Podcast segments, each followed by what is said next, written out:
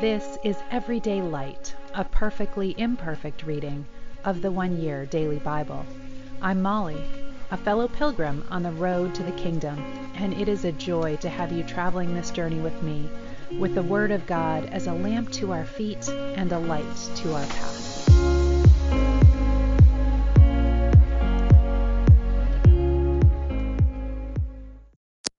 Welcome. This is the one year Bible reading for September 29th, and we are in the book of Isaiah this morning in the Old Testament, starting in chapter 57, verse 15.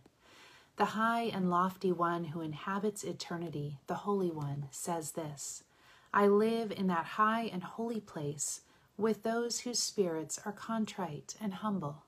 I refresh the humble and give new courage to those with repentant hearts. For I will not fight against you forever. I will not always show my anger. If I did, all people would pass away, all the souls I have made. I was angry and punished these greedy people. I withdrew myself from them, but they went right on sinning. I have seen what they do, but I will heal them anyway. I will lead them and comfort those who mourn. Then words of praise will be on their lips. May they have peace both near and far, for I will heal them all says the Lord. But those who still reject me are like the restless sea. It is never still, but continually churns up mire and dirt. There is no peace for the wicked, says my God. Shout with the voice of a trumpet blast. Tell my people Israel of their sins. Yet they act so pious. They come to the temple every day and seem delighted to hear my laws. You would almost think this was a righteous nation that would never abandon its God. They love to make a show of coming to me and asking me to take action on their behalf. We have fasted before you, they say. Why aren't you impressed? We have done much penance and you don't even notice. I will tell you why. It's because you are living for yourselves even while you are fasting. You keep right on oppressing your workers. What good is fasting when you keep on fighting and quarreling? This kind of fasting will never get you anywhere with me.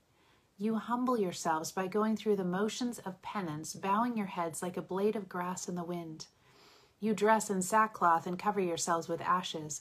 Is this what you call fasting? Do you really think this will please the Lord? No, the kind of fasting I want calls you to free those who are wrongly imprisoned and to stop oppressing those who work for you. Treat them fairly and give them what they earn. I want you to share your food with the hungry and to welcome poor wanderers into your homes. Give clothes to those who need them, and do not hide from relatives who need your help. If you do these things, your salvation will come like the dawn. Yes, your healing will come quickly. Your godliness will lead you forward, and the glory of the Lord will protect you from behind. Then, when you call, the Lord will answer, Yes, I am here. He will reply quickly. Stop oppressing the helpless and stop making false accusations and spreading vicious rumors. Feed the hungry and help those in trouble. Then your light will shine out from the darkness, and the darkness around you will be as bright as day.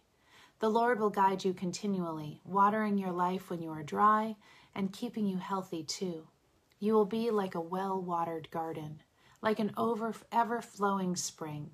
Your children will rebuild the deserted ruins of your cities. Then you will be known as the people who rebuild their walls and cities. Keep the Sabbath day holy. Don't pursue your own interests on that day, but enjoy the Sabbath and speak of it with delight as the Lord's holy day. Honor the Lord in everything you do, and don't follow your own desires or talk idly. If you do this, the Lord will be your delight.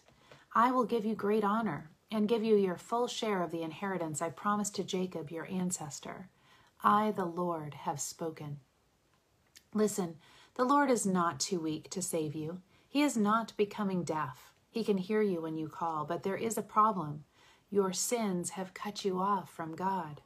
Because of your sin, He has turned away and will not listen any more. Your hands are the hands of murderers, and your fingers are filthy with sin. Your mouth is full of lies, and your lips are tainted with corruption. No one cares about being fair and honest. Their lawsuits are based on lies. They spend their time plotting evil deeds and then doing them. They spend their time and energy spinning evil plans that end up in deadly actions. They cheat and shortchange everyone. Nothing they do is productive. All their activity is filled with sin. Violence is their trademark. Their feet run to do evil and they rush to commit murder. They think only about sinning. Wherever they go, misery and destruction follow them. They do not know what true peace is or what it means to be just and good. They continually do wrong, and those who follow them cannot experience a moment's peace.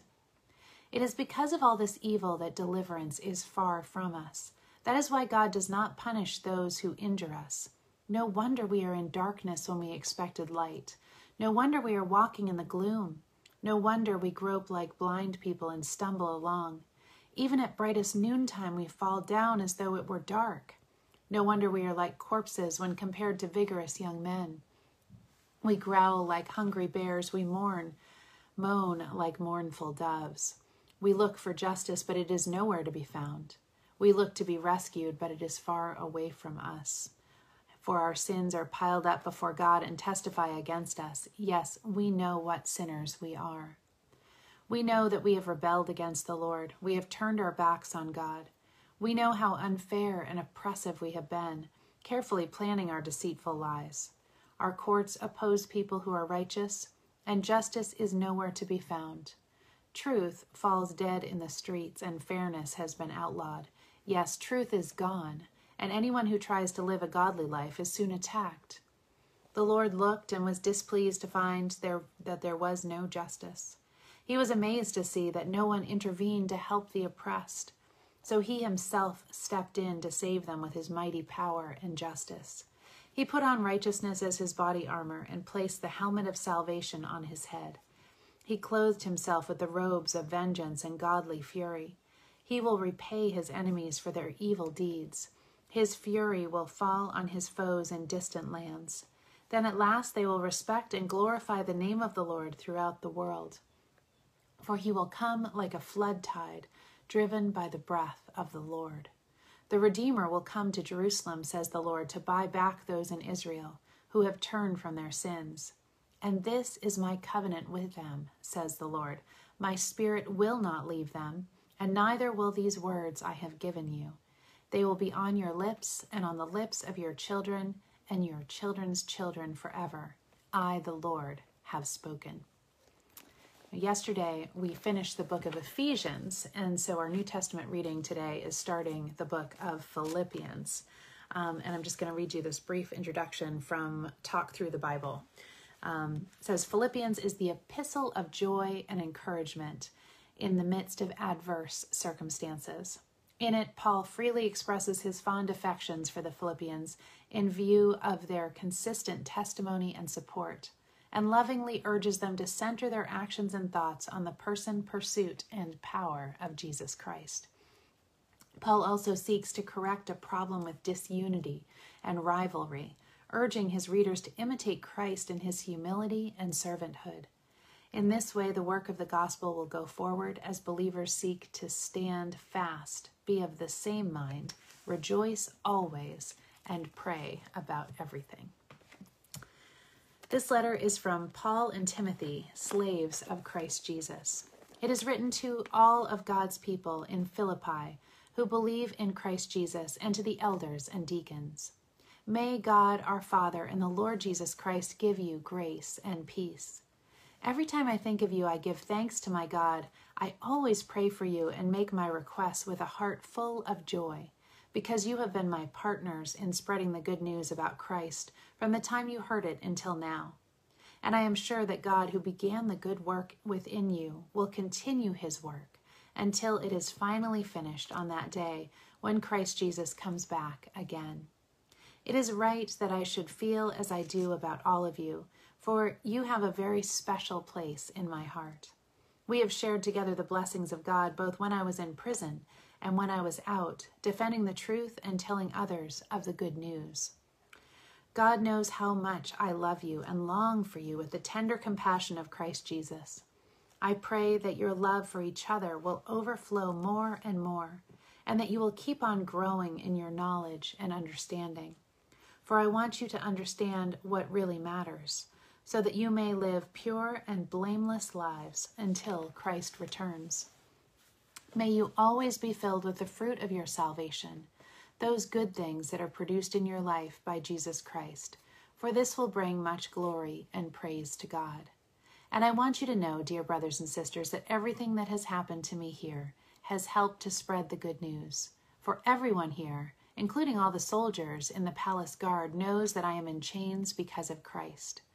And because of my imprisonment, many of the Christians here have gained confidence and become more bold in telling others about Christ. Some are preaching out of jealousy and rivalry, but others preach about Christ with pure motives. They preach because they love me, for they know the Lord brought me here to defend the good news. Those others do not have pure motives as, as they teach about Christ. They preach with selfish ambition, not sincerely, intending to make my chains more painful to me. But whether or not their motives are pure, the fact remains that the message about Christ is being preached. So I rejoice and I will continue to rejoice. For I know that as you pray for me and as the Spirit of Jesus Christ helps me, this will all turn out for my deliverance. For I live, live in eager expectation and hope that I will never do anything that causes me shame, but that I will always be bold for Christ as I have been in the past, and that my life will always honor Christ whether I live or die. For to me, living is for Christ, and dying is even better. Yet, if I live, that means fruitful service for Christ. I really don't know which is better. I'm torn between two desires. Sometimes I want to live, and sometimes I long to go and to be with Christ. That would be far better for me, but it is better for you that I live. I am convinced of this, so I will continue with you, so that you will grow and experience the joy of your faith. Then, when I return to you, you will have even more reason to boast about what Christ Jesus has done for me. Psalm 71 O Lord, you are my refuge. Never let me be disgraced. Rescue me, save me from my enemies, for you are just. Turn your ear to listen and set me free. Be to me a protecting rock of safety where I am always welcome. Give the order to save me, for you are my rock and my fortress. My God, rescue me from the power of the wicked, from the clutches of cruel oppressors. O Lord, you alone are my hope. I've trusted you, O Lord, from childhood. Yes, you have been with me from birth. From my mother's womb, you have cared for me. No wonder I am always praising you. My life is an example to many because you have been my strength and protection. That is why I can never stop praising you. I declare your glory all day long. And now in my old age, don't set me aside. Don't abandon me when my strength is failing, for my enemies are whispering against me. They are plotting together to kill me. They say God has abandoned him. Let's go and get him, for there is no one to help him now. Oh God, don't stay away. My God, please hurry to help me. Bring disgrace and destruction on those who accuse me. May humiliation and shame cover those who want to harm me but I will keep on hoping for you to help me. I will praise you more and more. I will tell everyone about your righteousness. All day long I will proclaim your saving power, for I am overwhelmed by how much you have done for me. I will praise your mighty deeds, O sovereign Lord. I will tell everyone that you alone are just and good. O God, you have taught me from my earliest childhood, and I have consistently told others about the wonderful things you do. Now that I am old and gray, do not abandon me, O God. Let me proclaim your power to this new generation, your mighty miracles to all who come after me. Your righteousness, O God, reaches to the highest heavens. You have done such wonderful things. Who can compare with you, O God? You have allowed me to suffer much hardship, but you will restore me to life again and lift me up from the depths of the earth. You will restore me to even greater honor and comfort me once again. Then I will praise you with music on the harp, because you are faithful to your promises, O God. I will sing for you with a lyre, the holy, O Holy One of Israel. I will shout for joy and sing your praises, for you have redeemed me.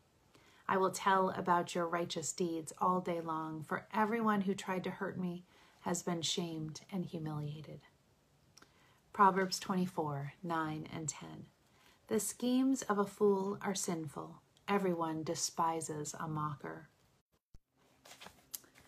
And wait, yes, that's it. Sorry, I got distracted. I got a phone call, which was weird. Um, so to end today, we are going to um, uh, continue in My Heart, Christ's Home, and we are in the living room.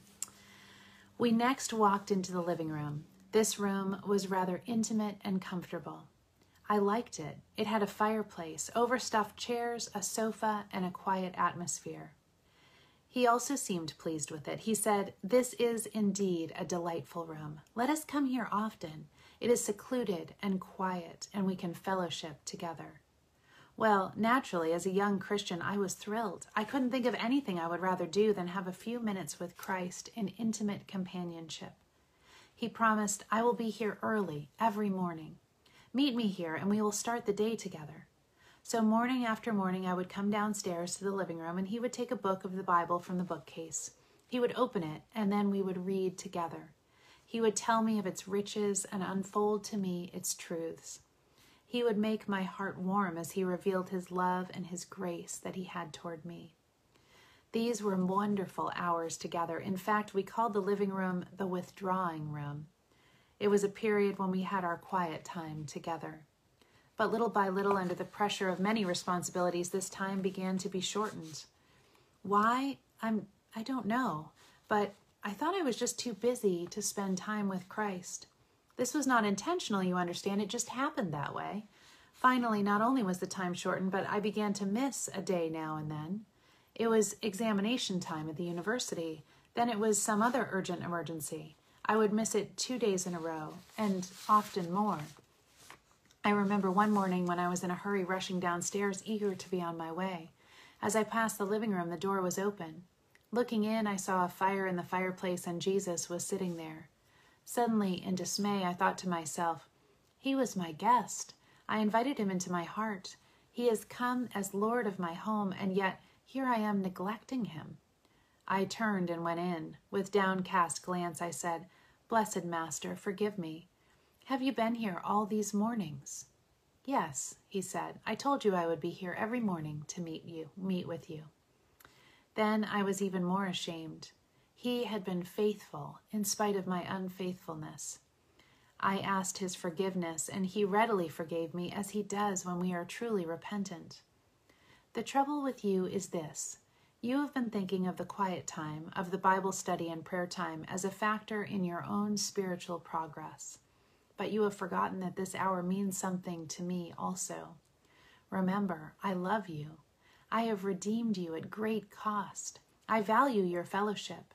Now, he said, do not neglect this hour, if only for my sake. Whatever else may be your desire, remember, I want your fellowship. You know, the truth that Christ desires my companionship, that he loves me, wants me to be with him, wants to be with me, and waits for me, has done more to transform my quiet time with God than any other single fact. Don't let Christ wait alone in the living room of your heart, but every day find some time when, with your Bible and in prayer, you may be together with Him. Thank you for making that time with me this morning. Have a beautiful day. Love you all.